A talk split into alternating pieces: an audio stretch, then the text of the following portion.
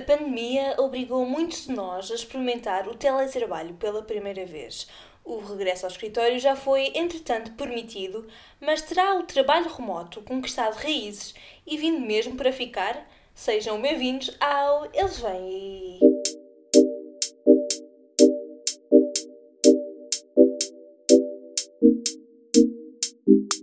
Olá e sejam muito bem-vindos ao Eles Vêm podcast sobre o futuro do trabalho e os trabalhos do futuro.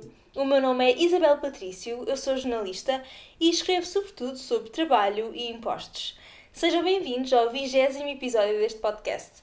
Vigésimo. Para mim é um marco na vida deste meu projeto que nasceu de uma vontade gigante de explorar ângulos diferentes daquele a que a correria do dia a dia me impõe. De uma vontade de explorar a minha voz neste mundo do trabalho, que tanto me apaixona, tenho que confessar. Pelo caminho, conversamos sobre tantos temas relevantes e interessantes e acolhemos tantos nomes importantes para falar do futuro do trabalho. A pandemia trouxe uma nuance a este meu percurso, mas trouxe também um teor mais prático a este meu podcast. Tudo somado, quer saber de vós se estão aqui desde o primeiro episódio, aquele sobre o rendimento básico incondicional. Aliás, este continua a ser um dos meus temas favoritos sobre o mundo do trabalho. Ou se estão aqui uh, desde mais tarde, ou se são novos por aqui. E se são novos por aqui, olá, este é um podcast que nasceu para falar sobre o futuro do trabalho e temos, portanto, episódios sobre temas muito variados, da semana de trabalho de 4 dias ao já mencionado rendimento básico incondicional, passando pela gig economy e terminando no futuro das pensões. Depois veio a pandemia e uma série de episódios especiais com especialistas sobre os mais diversos assuntos, dos abusos laborais ao rendimento básico de emergência, passando pela produtividade e por mudar de carreira. O Eles Vêm Aí é, além disso, uma newsletter um resumo mensal das novidades do mercado de trabalho e um explicador das suas implicações na vida das pessoas. Esta newsletter segue todos os meses para a vossa caixa de e-mail com todas estas novidades e se quiserem subscrever e apoiar, eu agradeço, claro, e podem seguir o link que está na descrição deste episódio. A primeira edição desta newsletter, por exemplo, teve um texto mais alongado sobre os apoios para os trabalhadores independentes e depois algumas novidades mais resumidas e explicadas do que se passou no mercado de trabalho, neste caso é maio. Portanto, este mês vão sair as novidades de junho e um texto mais alargado sobre uma das novidades que eu acho que seja a mais marcante. E esta segunda-feira vamos falar sobre teletrabalho, mas por via de uma perspectiva um tanto diferente. A pandemia obrigou muitos de nós a experimentar o trabalho remoto pela primeira vez e eu estou incluída nesse grupo. Agora que o desconfinamento já está em curso, vamos todos regressar ao escritório ou terá o teletrabalho vindo para ficar? Aliás, antes de mais, quero perguntar-vos: vocês estão ainda em teletrabalho e têm planos para continuar? Ou estão em teletrabalho, mas já sabem que vão ter de regressar? Ou ainda já regressaram ao escritório? E se já regressaram, como é que foi esse regresso? Eu ainda não sei bem qual é que será o meu futuro, mas consigo antever que o regresso está para vir brevemente. Vamos ver como é que corre essa volta à redação. Quero discutir convosco esta segunda-feira tudo isto, da legislação aos testemunhos lá fora e aos casos cá dentro sobre o teletrabalho e sobre como esta modalidade tem ganhado espaço e terreno. Este é um tema que me é muito caro, porque no quarto episódio deste podcast já tinha falado sobre o teletrabalho, mas de um ponto de vista um bocadinho diferente, até um bocadinho mais teórico. Esta é, portanto, uma atualização de quem viveu agora o teletrabalho intensamente é um testemunho também pessoal do bom, do mau e do péssimo. E acreditem, também há muitas coisas más a apontar, apesar de que também há algumas coisas boas a tirar de toda esta experiência. E claro, estou sempre à espera das vossas sugestões, reflexões, comentários, das vossas histórias no meu Instagram. Encontrem-me no arroba ivbpatricio, arroba ivbpatricio. Por agora, eu já tenho os auriculares, porque segue o Eles Vêm Aí e desta vez é sobre teletrabalho e o regresso ao escritório que vamos falar. A pandemia atirou milhares de trabalhadores para casa e forçou-os a experimentar, em muitos casos pela primeira vez, o teletrabalho. Eu estou incluída nesse grupo. Até aqui, jamais teria experimentado o teletrabalho, o trabalho a partir de casa, mesmo quando trabalhava aos fins de semana, trabalhava no escritório. E, portanto, a pandemia trouxe-me esta nova experiência do que é trabalhar inteiramente de modo remoto. Aliás, a adoção do teletrabalho, independentemente do vínculo laboral e sempre que as funções o permitissem, tornou-se obrigatória com o estado de emergência face à propagação do novo coronavírus em Portugal. Nessa ocasião, uns dias antes, creio eu, o governo determinou também que a opção por esse regime podia ser feita unilateralmente tanto pelo empregador como pelo trabalhador, não sendo necessário um acordo entre as partes. Ou seja, a partir de maio e até recentemente, um trabalhador que quisesse adotar o teletrabalho, sendo compatível com as suas funções, não teria de ter acordo do empregador para o fazer. Podia avançar para essa modalidade simplesmente por sua vontade. E isso, claro, contraria aquilo que está no Código do Trabalho, que diz que o teletrabalho só pode ser adotado mediante um acordo entre empregador e trabalhador, mediante um acordo escrito. Todas estas características foram suspensas durante esta situação excepcional e, portanto, não só a adoção tornou-se obrigatória, isso num diploma, mas também tornou-se mais fácil de ser eh, concretizada uma vez que dispensava o tal acordo. Isso noutro diploma. Portanto, são duas medidas que, no fim das contas, estão na verdade separadas. Dois meses e meio depois, ou melhor, três meses depois, agora no início, do, no início de junho, com a terceira fase de desconfinamento, o governo decidiu levantar a obrigatoriedade, passando o teletrabalho a ser orientado de novo pelas normas do Código do Trabalho. Isto é, voltou a ser necessário um acordo escrito entre o empregador e o trabalhador para esse efeito. E, portanto, o trabalhador, na grande maioria das situações, não pode simplesmente impor teletrabalho assim que deseje.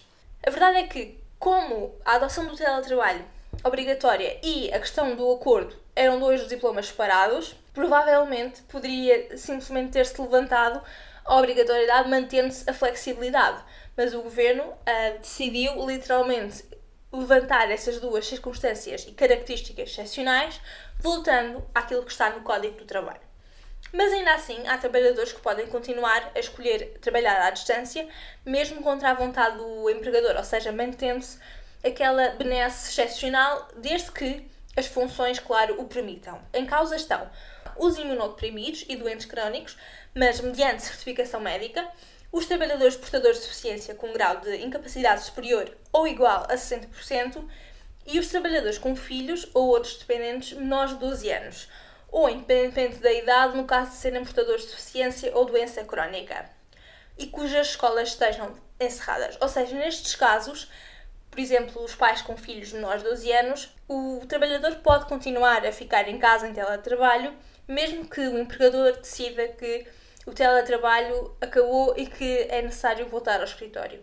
E nesse caso, nem sequer é preciso um, um acordo escrito, é simplesmente preciso que o trabalhador faça esse pedido por escrito ao empregador. No caso de todos os outros, por exemplo, no meu caso ou no caso de vocês, se não tiverem filhos, se não forem doentes crónicos, a volta ao trabalho presencial é determinada pelo empregador mediante um acordo com o trabalhador. E esse acordo tem que ser escrito e muitos especialistas dizem que ou traduz-se num novo contrato, no caso de ser um novo trabalhador na empresa, ou traduz-se num aditamento ao contrato já existente. E, portanto, é importante deixar todas essas nuances de teletrabalho ao trabalho presencial no próprio contrato e uh, ser regulado, nomeadamente em termos de horários, de meios de trabalho e uh, de relação com o empregador, com o chefe. É um, um, uma modalidade que não pode sofrer por informalidade, mesmo nestas circunstâncias, uma vez que, levantada a obrigatoriedade, voltam agora as orientações do Código do Trabalho e torna-se necessário exatamente estipular tudo isso à partida para que fique tudo claro e que não haja mal entendidos, digamos assim. E no vosso caso, como é que está a ser este regresso ao escritório? Eu sei que o teletrabalho deixou de ser obrigatório a 1 de junho, mas entretanto há muitas empresas que continuaram em teletrabalho ou que já regressaram. O vosso caso uh, está a ser um regresso ou está a ser uma continuação? Por exemplo, eu sei também que há muitas empresas que prolongaram o teletrabalho, mas já definiram que num X mês, por exemplo, em setembro ou em julho, eh, vão voltar ao escritório, ainda que de forma rotativa ou, como, como se diz agora, em espelho, Como é que está a ser essa vossa dinâmica com o vosso empregador? Claro, quero ouvir as vossas histórias e os vossos testemunhos, até para discutirmos a situação no sítio do costume, no meu Instagram, no arroba ibbpatrício. Agora que o teletrabalho deixou de ser obrigatório, esta modalidade está de saída? No entanto, o Twitter, por exemplo, avisou os seus trabalhadores de que podem continuar a trabalhar a partir de casa, do modo remoto, mesmo num contexto pós-pandemia. Na verdade, o que o Twitter disse, segundo todas as manchetes e todas as notícias, foi que o teletrabalho passaria a ser uma possibilidade bem vista dentro da empresa para sempre. E em Portugal, um estudo recente divulgado pela Confederação Empresarial de Portugal indica que quase metade das empresas portuguesas pretende manter a sua atividade ou parte dela exatamente neste regime de teletrabalho, mesmo após a crise pandémica mais de 90% das empresas que podiam adotar o teletrabalho durante a pandemia fizeram e havia alguma inexperiência inicialmente, indicou o mesmo estudo, mas os resultados mostram que foram bem-sucedidas as empresas nessa transição. 10% das empresas respondeu ao inquérito que aumentou efetivamente a sua produtividade. E isso não é necessariamente positivo para o trabalhador, mas já lá vamos. Além disso, o mesmo estudo indica que mais de duas em cada dez empresas indicam agora que a solução preferível seria manter o teletrabalho todos os dias da semana, com idas pontuais às empresas. Já 50% das empresas considera preferível ter situações de teletrabalho dois ou três dias por semana. Eu conheço empresas que tinham dias de teletrabalho já antes de tudo isto e que, na verdade, estão a lidar um bocadinho mal com esta situação neste momento, porque estão a confundir as coisas ao ponto de pensarem que uma estada no escritório é sinónimo de maior produtividade e é sinónimo de uma imagem de maior normalidade para os clientes. Na verdade, eu acho que o teletrabalho neste momento, sendo as funções compatíveis, porque se foram compatíveis até agora, certamente continuam a ser compatíveis, continua a ser preferível até como meio de contenção. Apesar de que eu entendo o argumento económico de que as pessoas no escritório sempre dinamizam mais a economia porque vão ao café, vão ao restaurante, usam os transportes e há toda uma rede de necessidades e de serviços que são incentivadas com este regresso aos escritórios e eu entendo a decisão económica de puxar as pessoas para os escritórios, até para trazer alguma sensação de normalidade às equipas, mas se calhar neste momento em que é um, um primeiro momento, uma boa solução seria uh, deixar esta decisão um bocadinho ao critério da escolha do trabalhador em acordo com o chefe mais direto, uma, uma solução mais pessoal. Por exemplo, esta questão de os pais poderem decidir, com filhos menores de 12 anos, poderem decidir se ficam em casa a trabalhar ou se vão trabalhar, eu entendo perfeitamente que é porque têm crianças e porque têm mais variáveis para terem em conta antes de avançarem para uma decisão ou outra. Mas ainda assim, acho que essa decisão, que é uma decisão importante, também devia ser dada a todas as outras pessoas que, por exemplo, não têm filhos, porque há outras variáveis a ter em conta na vida das pessoas, além do facto de terem filhos. Por exemplo, podiam ser pessoas que trabalham extremamente longe do trabalho. Há pessoas que, que, moram muito longe do trabalho. Por exemplo, no caso de Lisboa, há pessoas que moram na margem sul, por exemplo, e que trabalham na, na outra margem. E este percurso, que é longuíssimo, de comboio e muitas vezes com vários modos de transporte, aumenta a imensa exposição. Além disso, a pessoa pode não se sentir propriamente preparada para o fazer, em termos psicológicos. Eu acho que simplesmente levantar a obrigatoriedade e tirar ao trabalhador a hipótese de impor o teletrabalho, sendo as funções perfeitamente compatíveis, é um bocadinho extremo, no sentido em que uma das razões pelas quais Portugal foi tão eficaz na, na contenção desta pandemia foi exatamente o medo. E esse medo não desapareceu de repente não desapareceu porque a nossa taxa de propagação ou crescimento ou contágio está mais baixa. Esse medo continua na cabeça das pessoas todos os dias e mesmo essa desabituação da quarentena tem de ser feita de forma muito gradual. E a questão de ser um trabalho por equipas uh, em espelho e tudo mais é, é perfeitamente razoável. O que não é muito razoável é pensar que dar uma máscara e luvas e desinfetante e acrílicos e tudo mais às pessoas faz com que as pessoas do nada se sintam confortáveis para realmente retomar as suas rotinas e continuar a usar transportes públicos como se estivesse de volta ao normal, quando na verdade continua a haver um vírus que se propaga e que realmente coloca em risco não só a saúde das pessoas, claro que é o mais importante, mas também a própria hum, economia e tudo mais. Por exemplo, eu desde 16, 13 de março que não entro num transporte público e consigo antever que a primeira vez que entrar uh, no metro, por exemplo, porque terei de voltar, evidentemente, ao trabalho, uh, acho que não vai ser uma experiência muito agradável, para ser sincera. Vai ser uh, muito semelhante à primeira vez que fui ao supermercado depois de ficar confinada duas semanas sem sair de casa e um, não foi propriamente uma experiência agradável e realmente a coisa foi sendo mitigada e hoje consegui ir ao supermercado com mais tranquilidade, até porque consegue-se notar já alguma normalidade no abastecimento, no número de pessoas que estão nas filas e é uma situação e uma realidade que vai sendo absorvida. E acho que se calhar a mesma coisa devia ser tida em conta na, na questão do trabalho. Esta questão de levantar rapidamente o teletrabalho e de um dia para o outro, literalmente, as pessoas sentem-se quase obrigadas a voltar ao escritório, traz um sentimento de inquietação que é um tanto desnecessário. E depois há a questão de que temos todos que aprender a trabalhar com estes instrumentos e com estes materiais de proteção. E é isso que eu digo que esta questão do retorno ao teletrabalho para mim, tende a acontecer de uma forma muito faseada, mas retirar a obrigatoriedade e a flexibilidade de uma vez, como aconteceu e como está a acontecer, parece-me precipitado. E o que é que vocês acham? Acham que é precipitado? Acham que seria preferível retirar, por exemplo, um dia de teletrabalho que passava a ser um dia presencial ou um, algo mais suave em que a decisão cabia ao trabalhador em conversa com o empregador, mas não necessariamente em acordo com ele. Porque a questão é, se as funções foram compatíveis até agora, e muitas empresas dizem que a produtividade aumentou, então realmente o que é que se esteve a perder?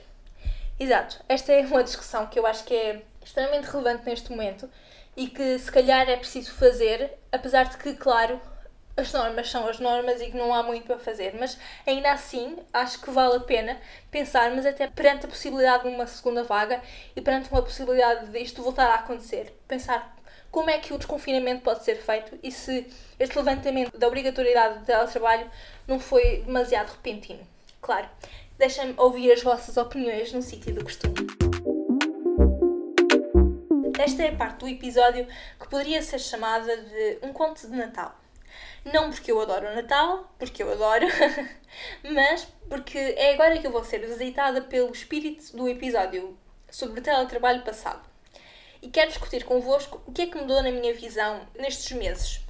Em suma, o que eu dizia nesse episódio, é o episódio número 4, se quiserem ir ouvir, era o seguinte: explicava que a robotização pode levar à criação de mais empregos, passíveis de serem uh, feitos em teletrabalho.